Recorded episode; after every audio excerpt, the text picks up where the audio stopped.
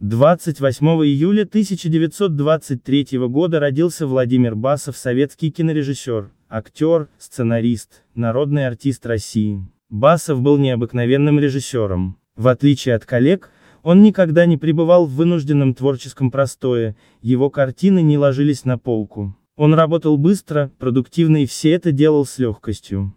Его подход отличался реалистичностью, ему присуща спокойная повествовательная интонация при внутреннем драматическом напряжении. Владимир Павлович Басов родился в селе Уразово Воронежской губернии. В годы Великой Отечественной войны он ушел на фронт, дослужился до капитана. Но о войне говорить не любил. После окончания в 1952 году режиссерского факультета в ГИКа, Басов стал режиссером и актером киностудии «Мосфильм». Его дебютом в режиссуре стала экранизация спектакля «Нахлебник» в 1953 году совместно с Михаилом Корчагиным, а первая самостоятельная работа – фильм «Школа мужества». В последующие годы Владимир Павлович снимал много, его фильмы выходили один за другим «Крушение Эмирата».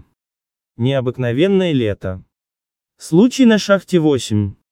Золотой дом и другие. Одна из лучших его картин «Щит и меч», 1968 год. Наиболее значительные работы Владимира Павловича, как режиссера, связаны с экранизацией русской классики и произведений советской литературы «Битва в пути».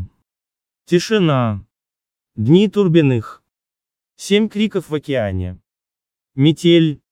Опасный поворот и другие. В ряде своих фильмов Басов выступал не только как режиссер и актер, но и как автор или соавтор сценариев. Его творчество было разнообразно по тематике и жанрам от историко-революционных фильмов до приключенческих и комедийных лент.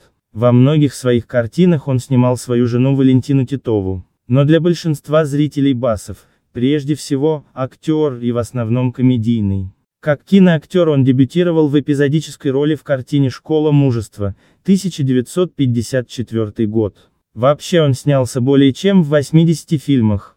Яркий, характерный и непредсказуемый он сыграл в таких известных лентах, как «Я шагаю по Москве». По семейным обстоятельствам. Большая перемена. Москва слезам не верит.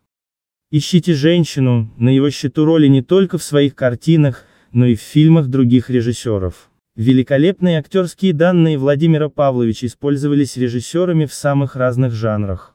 Особенно стоит отметить его незабываемые роли в детских фильмах и сказках «Приключения Буратино». Приключения электроника.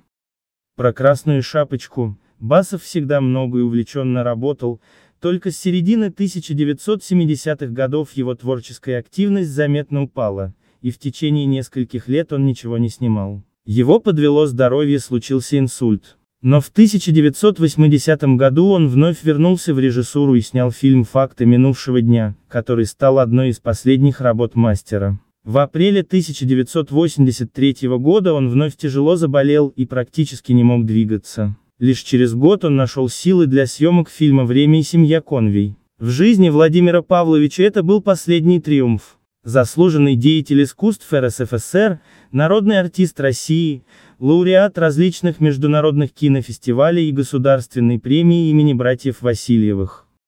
Басов награжден орденом Красной Звезды, а также медалями. Владимир Павлович был трижды женат. Все его жены актрисы Роза Макогонова, Наталья Фатеева, Валентина Титова. От трех браков у него трое детей, два сына и дочь. Умер Владимир Павлович Басов 17 сентября 1987 года в Москве, похоронен на Кунцеевском кладбище.